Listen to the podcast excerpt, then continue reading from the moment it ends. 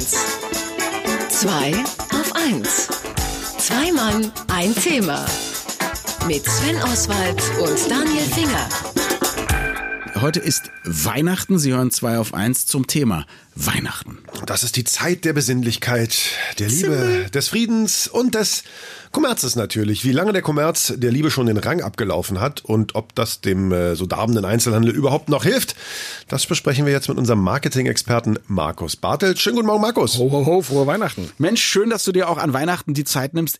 Wir wollen jetzt mal sozusagen äh, ganz weit zurückgehen in der Historie. Ähm, warum schenken wir uns denn überhaupt etwas zu Weihnachten? Denn wenn nicht, hätten wir dieses ganze Problem gar nicht. Da gibt es ganz unterschiedliche Ansätze. Also zum einen sagt man natürlich, äh, Herrgott hat uns seinen Sohn geschenkt an Weihnachten, deswegen geben wir Geschenke. Wir haben die heiligen drei Könige, die Geschenke bringen. Deswegen gibt es in einigen Ländern auch tatsächlich erst am 6. Januar für die Kinder Geschenke. Ähm, das Christentum hat sich ja gerne bedient bei anderen Religionen. So hatten die Römer die Saturnalien am Ende des Jahres, wo die reichen Menschen den Armen was geschenkt haben. Und letztendlich, dass es auf Weihnachten fällt, hat damit zu tun, dass wir im frühen Mittelalter noch eine Zweiteilung hatten, denn da hat der Nikolaus am 6. Dezember die Jungs beschenkt und die Mädchen wurden am 13. Dezember beim Santa Lucia Fest beschenkt. Und äh, es war Martin Luther, dem natürlich diese Verehrung der Heiligen ein Dorn im Auge war und sagte, man soll das Christkind feiern und nicht die Heiligen. Mhm. Und auf einmal wurden also dann diese beiden Geschenktage am 24.12. bei der Geburt des Christkindes ähm, tatsächlich vereinigt. Und ähm, das erwachsene Geschenke bekommen, weil vorher war es tatsächlich für die Kinder. Das sehen wir erst seit dem Bürgertum, seit dem 19. Jahrhundert, ähm, als man sagt, okay, mhm. Weihnachten ist ein Fest der Familie, also auch wir, wir schenken uns alle gegenseitig. Total spannend, weil äh, das hat ja tatsächlich vor allem in Deutschland besonders gut geklappt. Woanders wird ja immer noch am Nikolaustag recht, reichlich geschenkt oder Santa Lucia wird in Schweden zum Beispiel ja. noch heftig gefeiert. Aber ganz, ganz, ganz spannend, dass es bei uns daher kommt. So und ähm, jetzt ist es aber so, man kann natürlich sagen, nein, die Heiligen Drei Könige haben es eigentlich schon versaut, weil Weihrauch und Myrrhe ist okay, aber da musste einer musste Geschmeide mitbringen. Da geht's ja schon los mit den teuren Geschenken. Die müssen bling bling machen und so weiter und so fort.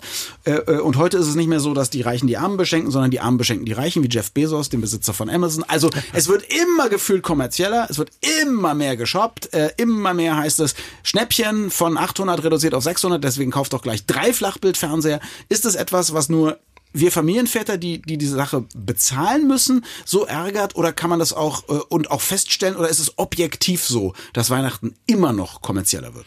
Also zum einen ist es eine, eine Feststellung, die wir sehen können, weil gerade der stationäre Einzelhandel, den es ja nicht so wahnsinnig gut geht, ähm, anfangen muss, immer mehr Events zu machen zu solchen ähm, Anlässen. Also gerade jetzt in der Weihnachtszeit, in der Adventszeit mit, ähm, mit Shows, mit Modenschauen, mit was weiß ich. Das wird von Jahr zu Jahr mehr, um die Leute tatsächlich noch in die Malls zu locken und in die Einkaufszonen zu locken.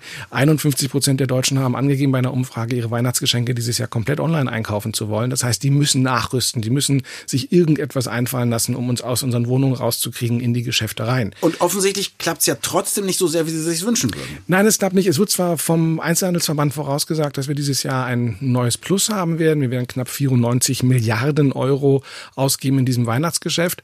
Das ist eine Steigerung um drei Prozent.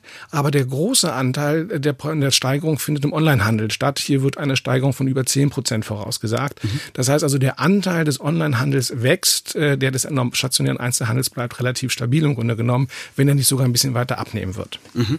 Äh, jetzt äh, äh, habe ich gerade eben gesagt, wir Familienväter müssen das beraten, die Familienmütter natürlich ganz genauso. Na klar. Ja klar. Und aber da, da ist ja schon das Problem, Väter und Mütter, die haben eh viel Stress und es ist bequemer, zu Hause zu sein, sozusagen, äh, und auf die Geschenke zu warten. Das ist einfach so. Jetzt bist du ja Marketing-Experte. Angenommen, ich hätte so ein einen, wie man, wie man sagt, Brick and Mortar Shop. Also ich habe irgendein Geschäft für irgendwas, wo die Leute hinkommen müssen.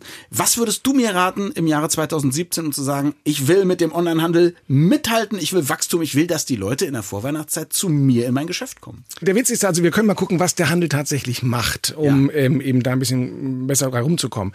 Wir sehen jetzt, dass wir so etwas wie Black Friday haben, dass wir so etwas wie den ähm, Cyber Monday haben. Das ist nichts anderes als eine Verlängerung der Adventszeit in den November hinein. Mhm. Und wir hatten schon 2016, da war der Black Friday der drittstärkste Umsatztag im, in, in diesem Vorweihnachtshandel.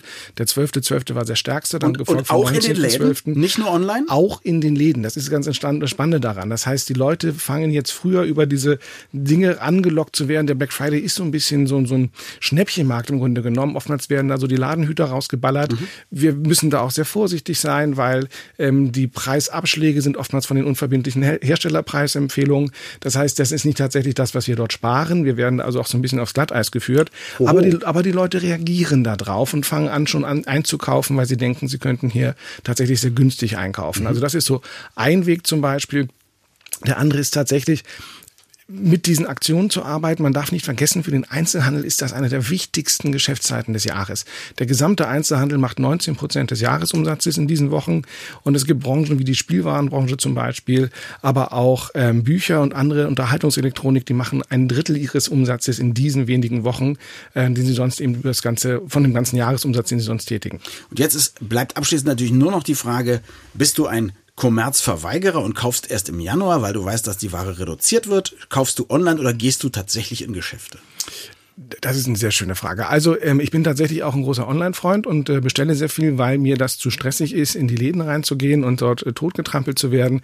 Ich auch diesen Weihnachtsoverkill äh, nicht mehr ertrage, der dort kommt. Das heißt, das, was der Handel unternimmt, um Leute zu locken, führt bei mir eigentlich genau zum Gegenteil, dass es mich eigentlich abschreckt.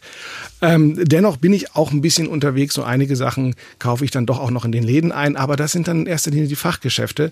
Das heißt, da, wo ich Beratung kriege, und das ist ein ganz großer Schlüssel zum Erfolg, und wo ich Leute habe, die sich sich auskennen mit den Produkten und ähm, dementsprechend auch auf meine Wünsche äh, angemessen reagieren können. Markus Bartel war das, unser Marketing-Experte und auch ihm ein wunderschönes Weihnachtsfest. Sie können alles nachlesen unter www.marketing.de und hier kommt einer meiner Lieblingsweihnachtssongs. Könnt ihr beide mal mitsingen, Jungs. Afroman mit Because I Got High. Uhu. Ja, Mann. Radio 1. 2 auf 1. Zwei Mann, ein Thema mit Sven Oswald und Daniel Finger.